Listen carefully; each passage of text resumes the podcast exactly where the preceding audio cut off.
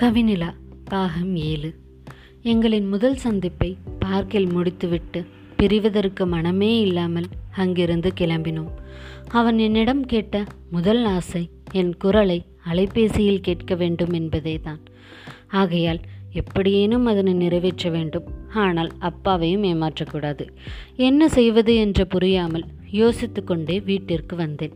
தற்பொழுது இருக்கும் smart phone எல்லாம் அன்று இருந்திருந்தால் இது ஒரு பெரிய விஷயமாகவே தெரிந்திருக்காது. அதனாலேயோ என்னவோ இது போன்ற சின்ன விஷயம் கூட பற்பல மலரும் நினைவுகளை எத்தனை ஆண்டானாலும் அழைத்து கொண்டே இருக்கிறது. வீட்டிற்கு வந்ததும் அம்மாவின் கையால் செய்த உணவை ஒரு பிடி பிடித்துவிட்டு அவன் என் அறையில் அங்கும் இங்கும் நிற்பது போல் கனவு கண்டு நன்கு உறங்கினேன். மறுநாள் கலையிடமிருந்து அழைப்பு வந்தது. எப்படி இருந்தது? என்றாள். முதல் சந்திப்பில் ஸோ செம்மையாக இருந்துச்சு. இப்பயும் நான் அந்த பார்க்கில் இருக்கிற மாதிரியே இருக்குடி என்றேன். போதும் போதும். நான் கேட்டது ஸ்கூலை தான். எப்போதும் அதிலே இருக்காது என்று அதட்டி. சரி சரி. என் அண்ணியாக போகிற எனக்கு ஜாலி தான் ஆனால் இப்போ கூட நான் சொன்னால் என் அண்ணா உன்னை வேணான்னு சொல்லிடுவான். ஞாபகம் இருக்கட்டும் என்று மிரட்டினாள். அடிப்பாவி நம்ம என்ன இப்படியா பழகியிருக்கோம் என்று சமாளித்தேன். சும்மா சொன்னேன் உங்கள் ரெண்டு பேர் லவ்வில் அதிகமாக சந்தோஷப்பட போகிறது நான் தான் என்றாள்.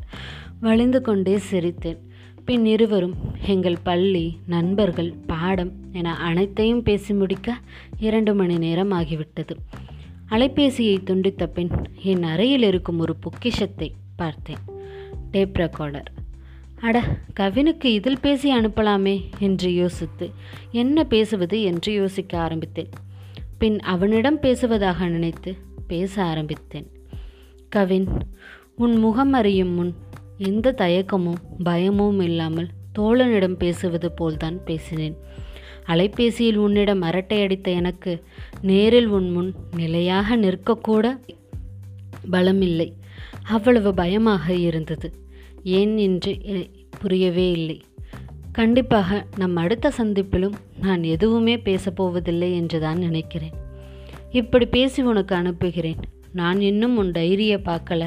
அதை பார்க்கணுன்னு ஆசையாக தான் இருக்குது ஆனால் வீட்டில் மாட்டிப்பேனோன்னு பயந்து தோழிக்கிட்ட கொடுத்துட்டேன். ஹாஸ்டல் போய் தான் பார்க்கணும். நான் ரொம்ப பயந்துட்டு இருந்தேன். இனிமேல் எப்படி பார்க்குறது எப்படி பேசுகிறது பார்க்க முடியாமே போயிடுமோன்னு நினச்சேன். எப்படியோ நம்ம நண்பர்கள் எல்லாம் நம்மளை நேரில் மீட் பண்ண வச்சுட்டாங்க. ரொம்ப சந்தோஷம்.